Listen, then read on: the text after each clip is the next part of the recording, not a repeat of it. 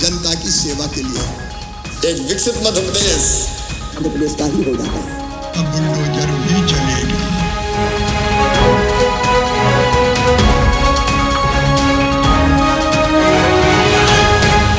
मुख्यमंत्री श्री शिवराज सिंह चौहान ने मुख्यमंत्री निवास भोपाल में आयोजित कार्यक्रम में वैध की गई अनाधिकृत कॉलोनियों के रहवासियों को भवन अनुज्ञा प्रमाण पत्र का वितरण किया एवं बधाई व शुभकामनाएँ दी। सीएम श्री चौहान ने कहा कि मध्य प्रदेश में दिसंबर 2022 तक सारी अनाधिकृत कॉलोनियाँ वैध की जाती हैं। पहले वर्ष 2016 तक निर्मित कॉलोनियों को वैध करने का निर्णय हुआ था, जिसे संशोधित कर वर्ष 2022 कर दिया जाएगा। मुख्यमंत्री श्री चौहान ने कहा कि वैध की जा रही इन कॉलोनियों के रहवासियों से विकास शुल्क भी नहीं वसूला जाएगा। मुख्यमंत्री जी ने कॉलोनियों में बिजली, पानी, सड़क, नाली समेत सभी विकास के कार्य प्रारंभ करने के निर्देश दिए। मुख्यमंत्री श्री शिवराज सिंह चौहान ने कहा है कि कामकाज के लिए शहर में आने वाले गरीबों को दीनदयाल रसोई योजना में पाँच रुपए में भोजन उपलब्ध कराया जाएगा। प्रदेश में कोई व्यक्ति भूखा नहीं सोएगा।